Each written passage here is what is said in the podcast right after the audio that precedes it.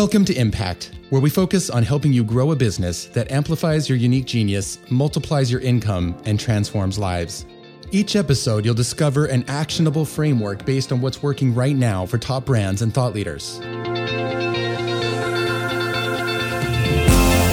This episode, you'll learn how my client replaced 40% of her income after losing it due to the coronavirus quarantine, and how she was able to quickly launch three new successful streams of online income in just three weeks. Hello, and thanks for listening. I'm your host, Jason Van Orden, and it's been a little while since I've been able to put out an episode. Some uh, really wild stuff has happened here in the world since I last released an episode of Impact. Thank you for your patience. Of course, you know, we're all juggling new things and dealing with the day to day uncertainty of the situation right now. And uh, for me, that has included learning how to run my business while also helping my daughter, who's now at home every day, all day, which is wonderful. But now I get to also dedicate some of my time to helping her with schooling at home. And I imagine some of you out there listening to this can relate with the situation. Uh, one way or another, I think a lot of us are adapting to new schedules. And uh, anyway, so that's led to, you know, some things just needing to be put a little bit to the side, which included getting podcasts out as often as I would normally like to. But here we are back again with episode four of Impact. And this one, I really wanted to focus on something that related to the current events, to the context that we're into. I know that podcasting is kind of this evergreen thing, and somebody could be listening to this two years from now and be thinking, well, I don't know that this applies to me because the coronavirus hopefully is, you know, in the rear view mirror.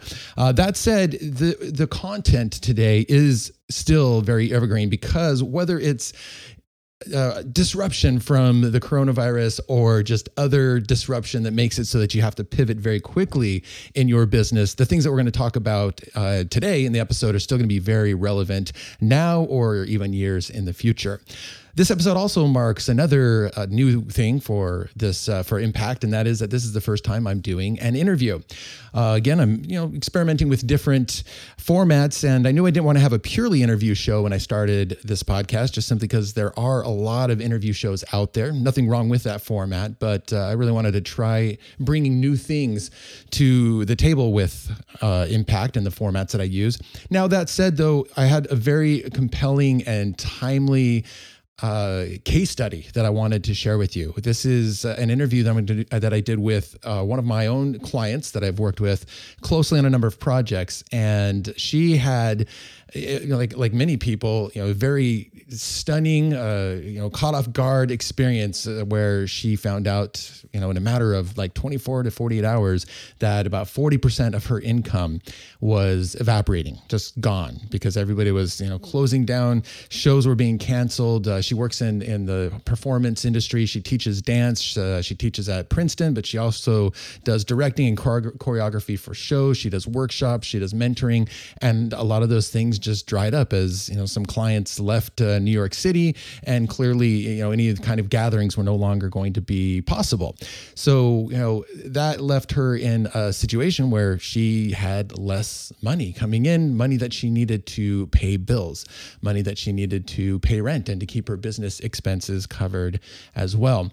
Now, whether or not you've been hit uh, to that degree, or possibly even more, I, I think a lot of us right now are trying to decide you know what, what exactly should we focus on in our business? What are the best opportunities moving forward? That might mean uh, pivoting and launching new income streams. That might mean just shifting priorities. Uh, maybe things aren't quite as as uh, things that were working before that you're planning on doing before just no longer are, are relevant or are working now.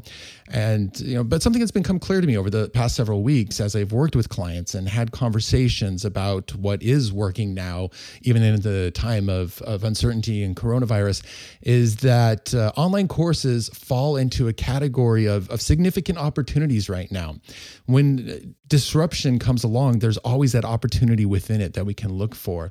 And you know, everyone's needs and circumstances shifted very significantly overnight.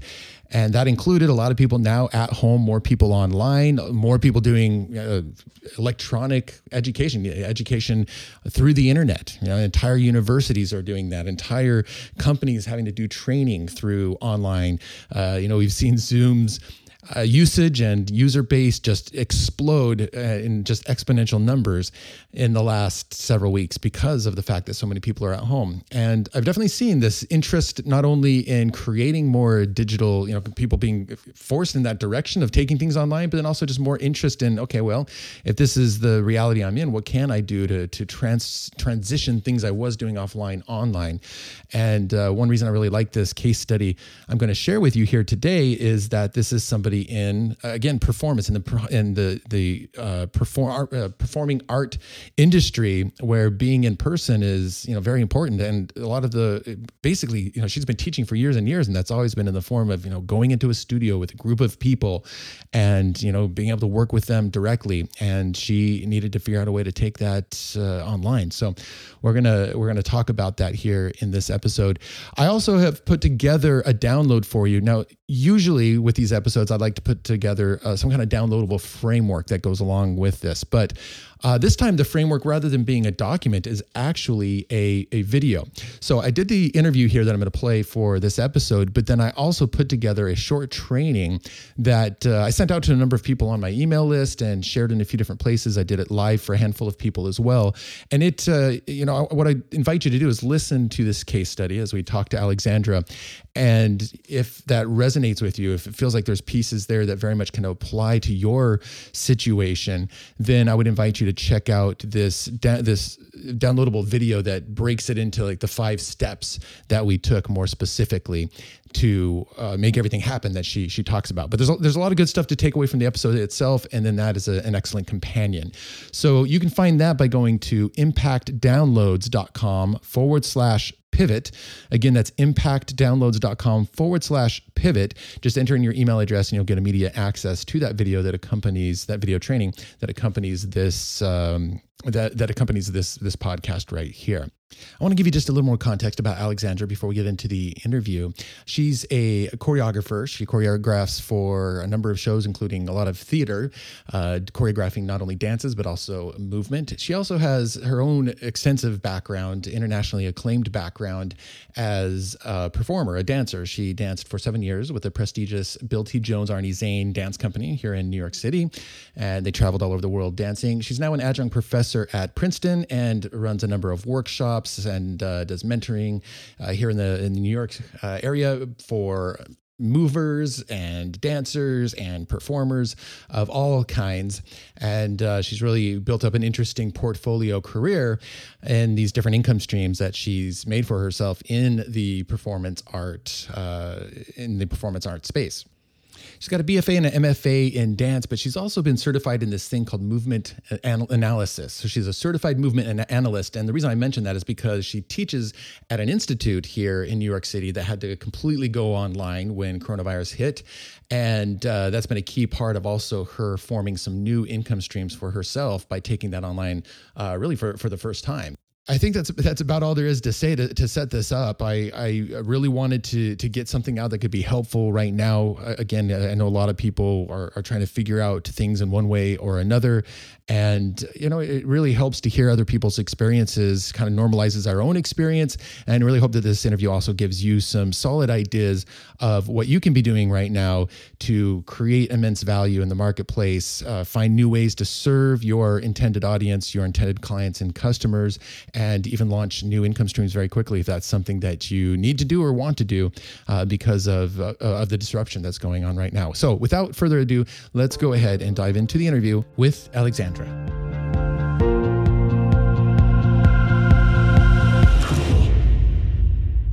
Hi, Alexandra. Hi. Thanks for chatting.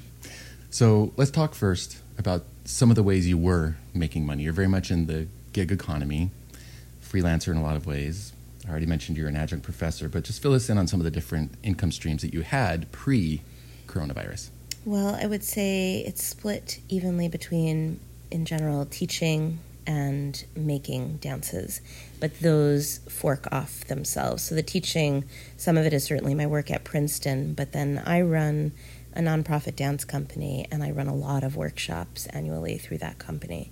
So we usually run about nine to 12 workshops a year. And those are all in person, right? Yes, they're all in person workshops, and I at least teach in part in about 90 to 95% of them. Mm-hmm. So there are a couple that I sometimes curate with other people. There's still live workshops that can't happen now, but most of them I teach live myself.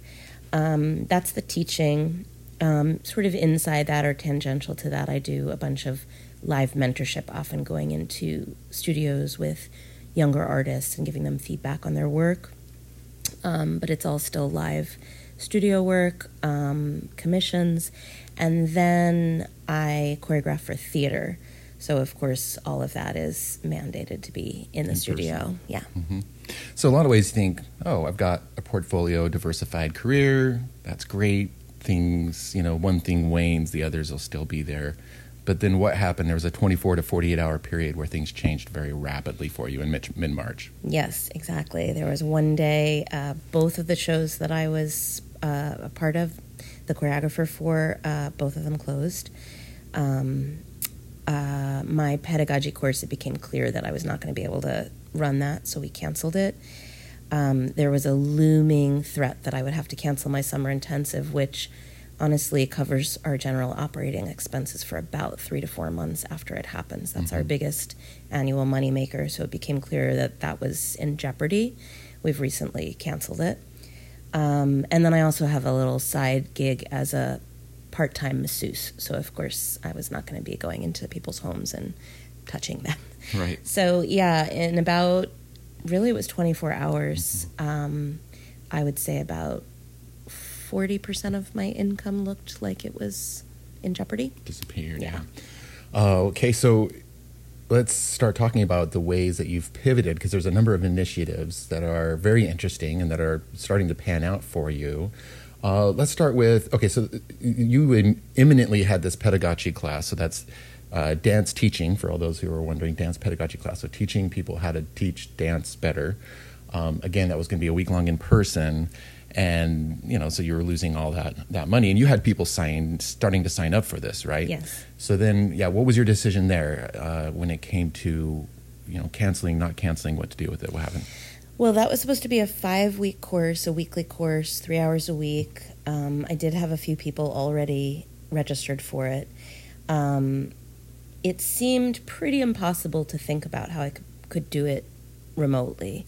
Um, the mainstay of that course is I give people tasks in the room. They go off and work for a little while, and then they teach people live in the mm-hmm. room, and then we give feedback on how they taught. So that seemed like a no brainer. You can't do that online. And then I started to question that given. Mm-hmm. And I decided that there were so many topics that we get into in the room and so many topics of, conversation that had come up in live discussion that I didn't feel that we had time to fully flesh out. And I thought, this is not impossible, actually. It won't be so much about practicing teaching, but it will be about questioning, challenging, unpacking and repacking your teaching. And we actually don't have to teach to do that mm-hmm. Um, any more than we have to be in another country to learn a language. So I did feel like it was possible. So I, I put out a call like if I were going to do this, who would be interested? And I got a pretty overwhelming response, which is something I want to talk about in a minute. Um, just how my online presence changed during the pandemic. Yeah and it came from a very truthful place but i think it really fed into all of the things that you're mm-hmm. asking mm. me and are mm-hmm. going to ask me um, in any case i put out a little call a little inquiry call you know who would be interested in this i got a pretty overwhelming response i priced it very low because i knew it needed to be a last minute decision for a lot of folks mm-hmm. and of mm-hmm. course a lot of folks are really stressing about money in my industry mm-hmm. um, and i started it I think 10 days later. Mm. It was a very short turnaround. It was quite stressful, I'll say, from the back end of it to try to put together a course I really believed in. And I will say, like, I'm still putting it together kind of on the moving train. But so far, we've had two out of our four sessions, and they've been pretty magical, and I'm really happy with it. And I've learned a ton about how I want to teach and what I want to teach that I wouldn't have learned live in the room mm-hmm. because I would have used all my, you know, my skills and my tools and my exercises that I've used before and have worked beautifully. I wouldn't have reinvented this class for the live version. but I had to reinvent it, and now I'm super happy with the things we came up with. So, like you say, you questioned the given as to the fact that it felt like it had to be in person, at least the way that it was structured, it would have to be in person. But you took enough time to step back and go, okay, if this had to be online. And as I remember, if I remember correctly, you were also responding to a lot of dance teachers who were suddenly thrown into a different situation too, and kind of stressing out about how to teach. So, how did that feed into your decision? Well, two things happened at once. Um, my course at Princeton went online, you know, without me making that choice. So that was something that came from Princeton. Now you're teaching remotely. Mm-hmm. So the given of you can't teach a dance class online was already taken away from me by someone else. Right. So having to face the challenge of putting that class online did make me uh, reassess my own absolutes about how you can't teach movement online. Um, the other thing, I'm going to jump into what I said before for a moment, mm-hmm. which is my online presence changed quite a bit, and this all feeds into your question right mm-hmm. now. I felt, as I think many of us did, very out of control. Um, all these things were coming from other places, you know, that were not initiated by me, and suddenly school was canceled, and I have to homeschool my kids, and work is changing, and honestly, the one thing that felt um, really calming to me was small acts of service. So I became very present on Facebook. I always have had a, an identity, certainly, and I don't adore the word brand, but I would say that I, I have a certain kind of brand online. Yeah. Um, and I think that service has been part of it, um, but not necessarily the central part of it. Um, but I suddenly found that making offerings, putting people together, seeing needs and putting them together felt like um, it calmed me down. So, yeah. one thing I did was I said, I recorded this 12 minute meditation audio. I had already recorded that for my students at Princeton. I had it sitting in my phone, and I just put out a little, you know, inquiry who who would like this i'll send it to you send me your email and and it wasn't like i want to capture your email i didn't capture any of those emails it was purely just an offering I had about 500 people Holy cow. respond to me, and I emailed each of them individually. A friend of mine said, "Why don't you just post the link and then they can grab it themselves?" There's something about the personal connection, the person-to-person connection that mm-hmm. I don't know. I didn't think it through, but it felt really important to me. Sure. Um, at the same time that that was happening, I was seeing a lot of teachers online because I was on Facebook so much. I was seeing a ton of posts from friends who were really stressed about teaching online suddenly. Mm-hmm. You know, many of them had, as I did, just a week to try to figure out and really release all their givens about how they teach, what they teach, um, why they teach, even, you know, and really like zoom back out reassess their learning outcomes, figure out what's possible, invent stuff, and also be a source of nurturing and compassion and security for their students who need it even more than we do. Mm-hmm. So, Facebook was a place where a lot of those professors were coming to seek information or you know, um, compassion from other people. And I found myself in a position of sharing a lot of things that I had formerly considered proprietary mm. playlists, video lists, syllabi.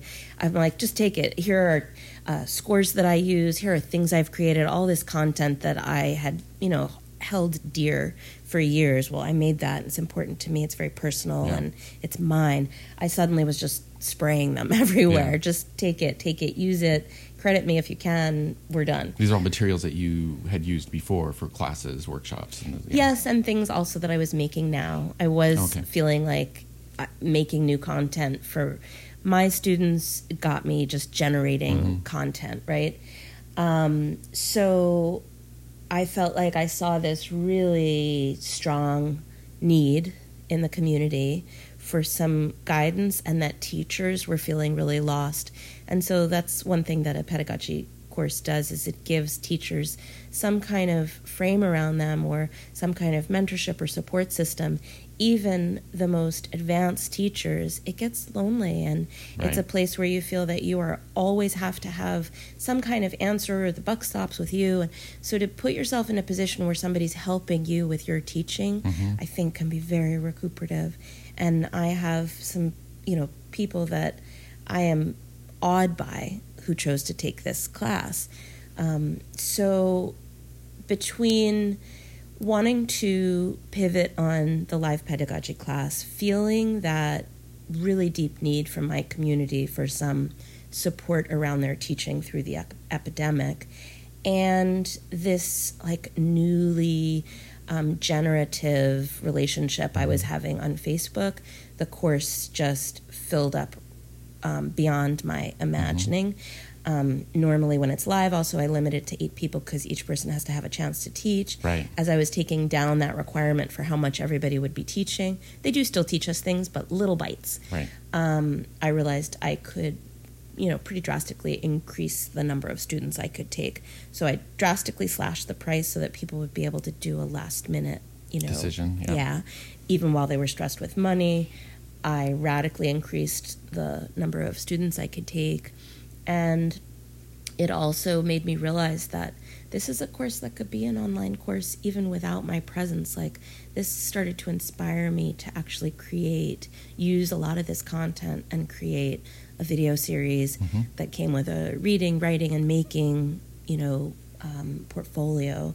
And I could eventually turn that into something that could become passive income, right. which is not something that either teachers or dance artists really know even usually, how to usually pronounce. think about. Yeah, totally.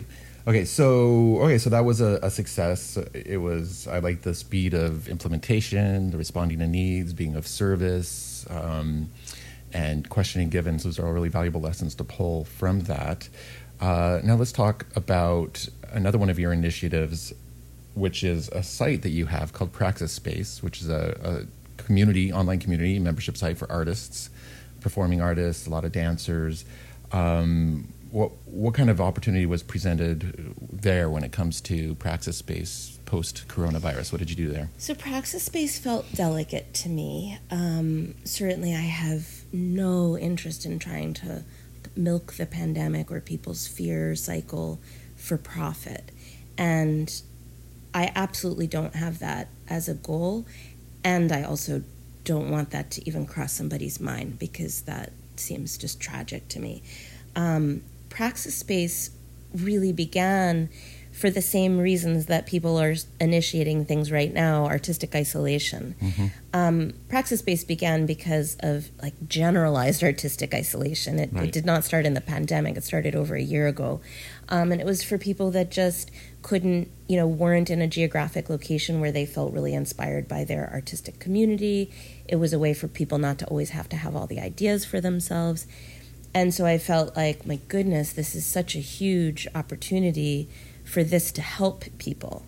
Um, but I really didn't want it to come off as me trying to milk a crisis. Right. So I did make um, a pretty radical discount offer for people so that they could just join it.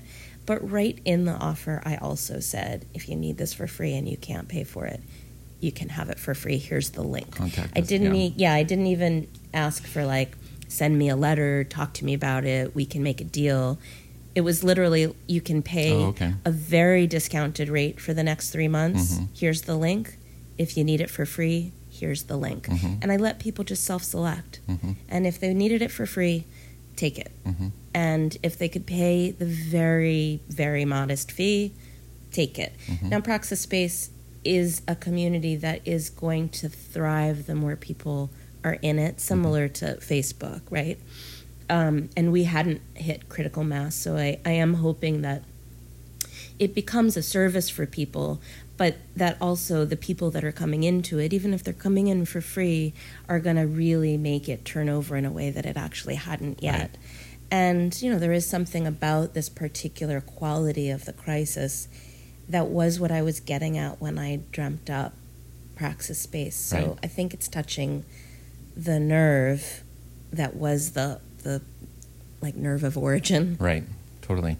Let's talk about how you promoted that. We decided to to do something specific there that seems to have worked pretty well. Let's talk about that. Yes. Well, you came up with a great idea and and fed it to my team.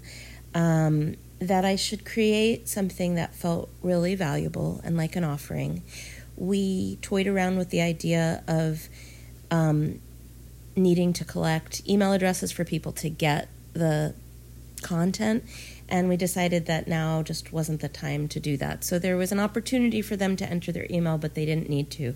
So I wrote an essay. I wrote what we call a score, which is basically a series of prompts for somebody to create something. Mm-hmm.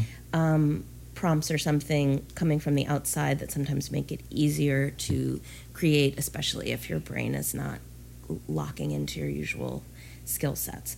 Um, I created a score uh, wrote an essay about artistic isolation and creating art in a crisis. Mm-hmm. Um, I had a series of resources for people that I had gathered, free stuff that was happening in the dance field online, and some videos to watch. And I called it a little artistic care package. Mm-hmm. And I just put online, this was your suggestion that I, I write, if you'd like this, comment below. So mm-hmm. obviously the comments of which there were at this, point. this was point, through Facebook, right? Was through Facebook um, on a series of different, like my page, of course, but then on different groups, groups that I'm part of. Yeah. Mm-hmm. Um, so at your suggestion, I, I wrote, you know, I have this thing. This is what it's like. If you would like it, comment below. Mm-hmm. And I got about 600 comments. And then I commented back to each of those with a link to the PDF, and on that page with the PDF was also a link to sign up for my mailing list. Mm-hmm. So that was totally optional. I wasn't trying to get anything by giving this thing. Um, and then in that link was also this deeply discounted offer for Praxis Space and the offer to join for free if they needed. So it felt like it, for me, rode the line, which is a very delicate line between trying to um, swing this opportunity to create some momentum for Praxis Space, also to help my current members to have a broader, deeper support system, mm-hmm. and making a pure offering. And um, I think we got about 100 new email addresses out of it. So people still signed up with it being even with that optional to get the the piece of content. They did, and we have about I think 20 new members. Awesome. Um, about three quarters of them are paying mm-hmm. on the mm-hmm. discount offer, and a quarter of them are free. And I, they're both wonderful to Some me. new life in your yeah. That's awesome. Um, I want to read the post here because I thought it was a pretty good post. This is the post that you use to let people know there's this free uh, care package, as they call it. And this is the kind of content that normally is inside your paid membership, yes. but you're giving away for freely. So, so you say here, hi teacher and artist friends and friends of friends. I wrote a little something about artistic isolation and making art in a crisis and made a score for a movement creation with some resources for reading and viewing that relate to it. A little mini artistic self care package. It's free. Comment below if you would like me to send it to you, and I will send you the link. Feel free to use with students if it's useful. Credit me, please, or for your beautiful selves. Feel free to tag people or share. And just on this post, you have 222 comments and three shares, but then, yeah, you post a bunch of other places.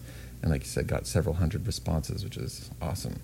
So more of just that, yeah, kind of being of service, but then finding a creative way for it also in being of service to benefit something you are already doing. So right, and then another thing that happened is I was seeing so many parents who were stressed out about homeschooling and yeah. so many of my i'm in the theater world mm-hmm. so so many of my out of work actors were really facing severe devastation like i can't buy groceries devastation um, and my parents are old and I don't want to move back to their house because I don't want to threaten mm. their health. Right. And I don't know what to do. And yeah, I thought, stressful. well, these two people need to come together. So I started a series.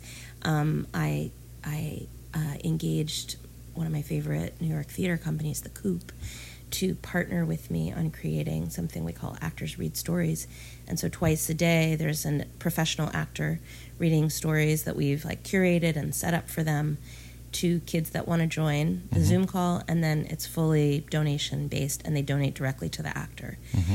And that also created a certain kind of momentum. I definitely did it entirely as a service oriented idea. but as a dance artist who has been in the dance world for almost 20 years um, and has been moving into theater, Yeah. It has been great and generative for me inside my community to like just enliven myself with them and make offerings to them and you know become um, become somebody that they can trust and depend on and that feels really important to me right now. Yeah, so as you're building your visibility and network in the theater world, a welcome byproduct of this just great idea of service that you had to help actors, turns out it may also have some additional benefit for you, and that's always Yeah. nice and nothing wrong with that. But um, awesome. I think we can definitely see why uh, one of your strengths finder strengths is activator. because you're just like, mm, make all these things happen. Amazing. Okay, so then there's one more uh, initiative I wanted to talk about, and that's the Bartenieff classes. Uh, I'll let you describe what Okay. it is. It's a very niche part of movement and dance and stuff like that. But uh, yeah, this is uh, the reason I want you to talk about this is because, I mean, first of all, all of this is not your B2B space. And I think it's easier, you know, a lot of times when there's case studies and examples, and it's like, oh, well, it's examples of other people teaching or helping businesses. And it's like, well, of course it works better for them because they're selling this valuable business stuff. And not to say that art and dance is not as valuable as business, but you know, it's like, look, here this like consumer based, art based thing that some people might be, oh, that'd be really hard to take online or make money out of. You're actually doing that. Um, so let's talk about these Bartenieff classes that and, and how they came about. Okay. Uh, well, Bartenieff Fundamentals is um, a technique that came through Irmgard Bartenieff, um, who was working through the early 70s. Um, she's a German choreographer, moved to New York. She developed a system of really um, honing in and targeting your biomechanics for more efficient movement, uh, functional movement, and expressive movement. So basically, it's um, it's like a somatic technique for movers of any kind, and it's a pretty, yeah, it's a pretty niche thing, yeah. right? Um, it's not a big sweaty movement class. It's not particularly dance. It's really more about pathways of bones and joint action, and it's pretty Sounds nerdy. it's pretty nerdy. I like it. it's pretty I like nerdy. so because it's so niche, even live classes, even in a metropolitan hub, Mm-hmm. and even in the dance capital of the world, which is New York, live classes are not super popular, and Mm. very few people are teaching them. Um, I think I'm one of the only people that I know of in New York that has been commonly teaching it live, and those classes, I'm thrilled when I get 12 to 15 students in them. Um, so I work for the Laban Institute for Movement Studies. I'm one of their faculty members. Um, they have a broader institute that's there to help people who have gotten their movement analysis certification, a CMA. Um, and they approached me to ask me if I wanted to teach some kind of review course for people who had this degree. So I would say that there's maybe 30 people who have this degree in New York City, but there's probably, I'm going to say, 750 in the United States. Not a big well. Right. However, it is a big well if you're online. Hmm. And it is a big well if you're online and people are suddenly wanting some kind of inspiration or impetus or reimagining or physical work, embodiment, etc. Suddenly 750 people is a huge well, right? And so yeah, I teach live in New York. I get 12 to 15 people, but we put together this online class, review class. Zoom had a membership um, limit capacity of 100 people. We sold out in two days. Hmm. Um, almost another 100 bought the recording, Amazing. like within the next week. So that was a huge um, revelation for me. And the biggest part of the revelation is that you actually can teach movement online efficiently, um, which then inspired me to do more classes and suggest more classes to the Institute. It has since become a pretty thriving series with other teachers as well. Um, I didn't have any interest in being the sole teacher. I just, you know, was interested in trying to help get them rolling on it. And then you know, of course, that leaves the window open for me to propose things. So I'm going to do a two day workshop in a, another really niche thing, which is effort theory for actors.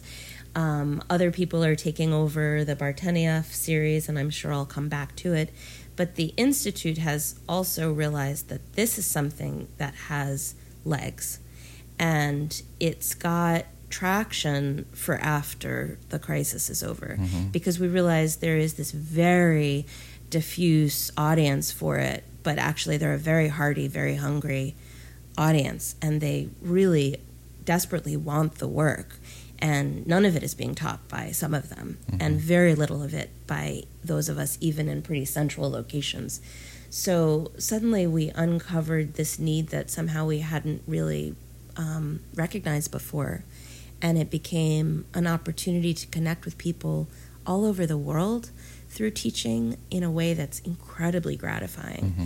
That class I taught for 100 people that were all over the country was so beautiful. Mm-hmm. Like, it was so magical to be able to basically be in a room with all these people, some of them masters in the field whose books are on my shelf. Mm-hmm. And I got to, you know, facilitate a class with them and receive texts from them. And, you know, suddenly I feel actually more connected to that community than I have ever felt before. Right.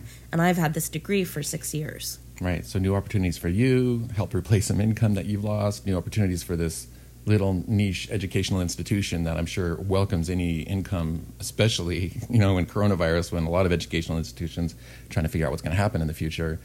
Um, how did they initially come about the idea? Like, why was it even this, like, oh, well, you teach this class online, Alexandra? Uh, they were hearing a lot of requests for some kind of content from the membership of people who have this degree, certified movement analyst. Um, I mean, I think they probably got 15 or 20 people on a thread saying, Oh, yeah, I'd love that. Oh, yeah, I'd love that. And it was enough for them to say, This is interesting for us. They absolutely came to me with the idea for the first class. Yeah. After that first class was such an unexpected success, um, we all got together for about a two hour meeting and started really brainstorming like, what Right. else could we do? What do people want? One thing that we realized in that class is that a bunch of people, like those 20 people who had said, Yeah, I'd really like that, wanted it for three separate reasons.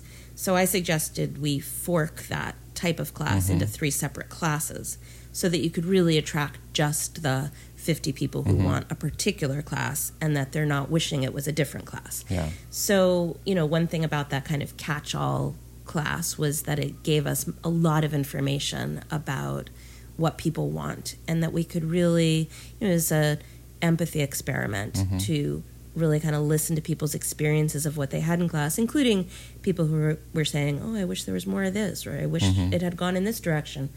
And we thought, "Great, let's create, let's listen to that instead of hearing that as negative, you know, feedback or something. Let's hear it as a need, a set of needs that are different, differentiated from each other.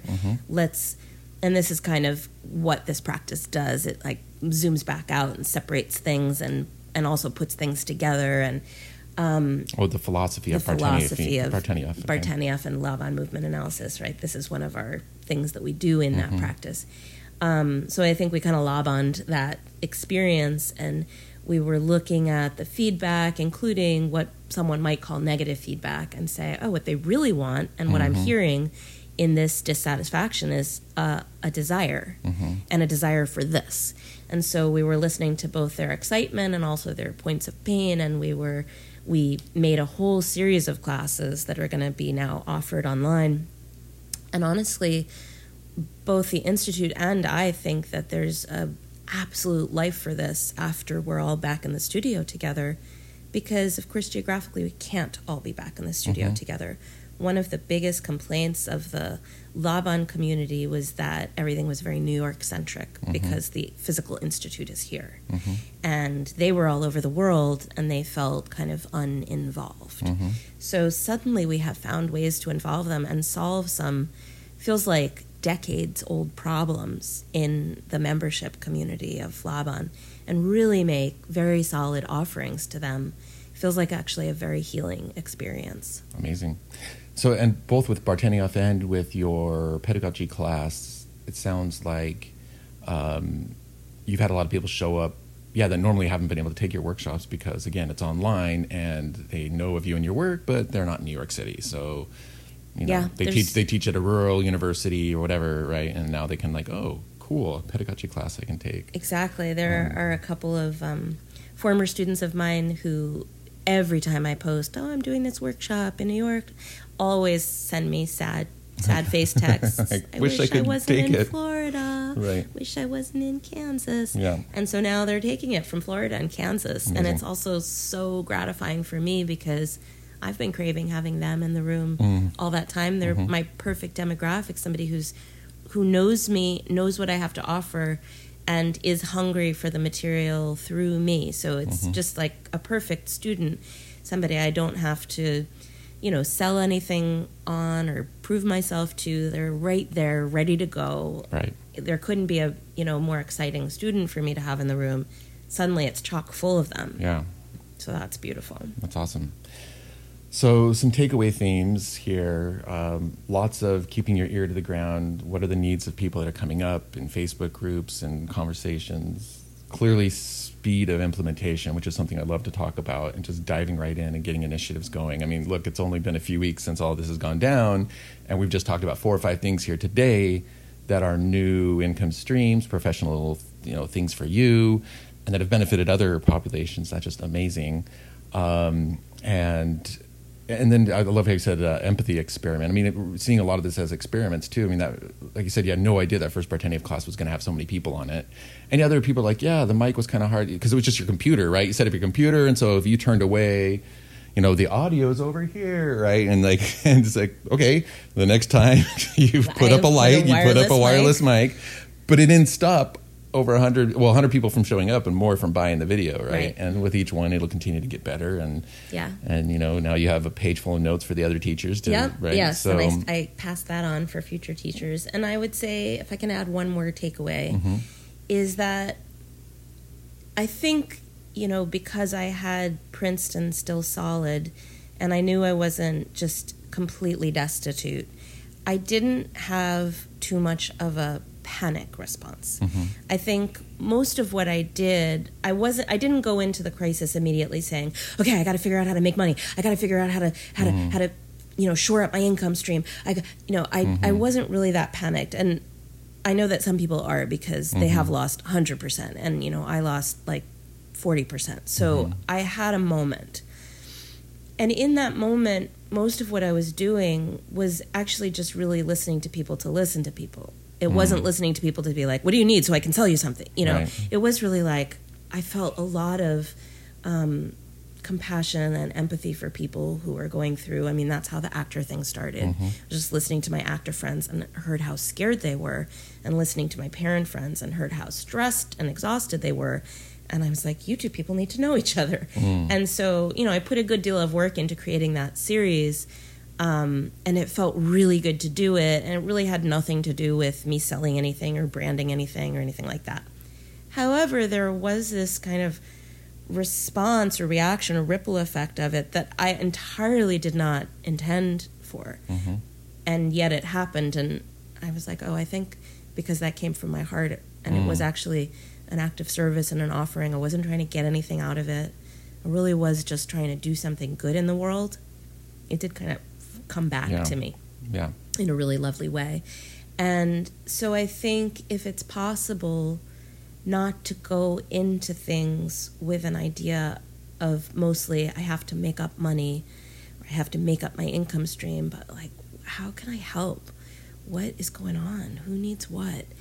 There are people that are suffering so much right now, and figuring out how to be of service and then maybe be of service through a skill set, through a set of you know protocols or um, or systems that you have set in place, and maybe have that feed somehow back into your life and become what we call in Laban a lemniscate or like a Mobius band, where one thing feeds into the other, feeds into the first thing, and it just becomes this ongoingness, this flow, right? When the biggest thing we lost was flow. Mm. And so I think all of that offering and listening and posting and just being there for people, putting people together, felt like it created flow in mm-hmm. my life. but then it created flow in my business mm. basically. And I was not trying to. I wasn't thinking about money. Mm-hmm. I was thinking about people. Mm-hmm. And I think that was really the crux of why things r- happened in a way that was actually entirely unexpected to me. Awesome. Well, I think that's a perfect place to leave off with this conversation. Okay. Thank you so much. Thank you.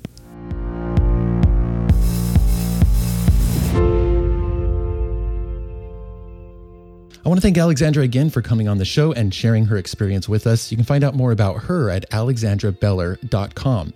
Now, don't forget, I've also put together for you a free downloadable training that goes through the five specific steps that Alexandra followed to get these income streams launched. And you can find that by going to impactdownloads.com forward slash pivot. That's impactdownloads.com forward slash pivot. That's it for this episode. Next episode, we'll get back to what I originally had planned uh, to release after the last episode. And again, we're going to talk about how to create content that gains more attention and drives more sales. And I'm going to share with you a five part framework for knowing exactly what message your potential customer needs to hear in order to progress towards doing business with you. This is really going to help you when it comes to your messaging and marketing. We'll talk to you again soon.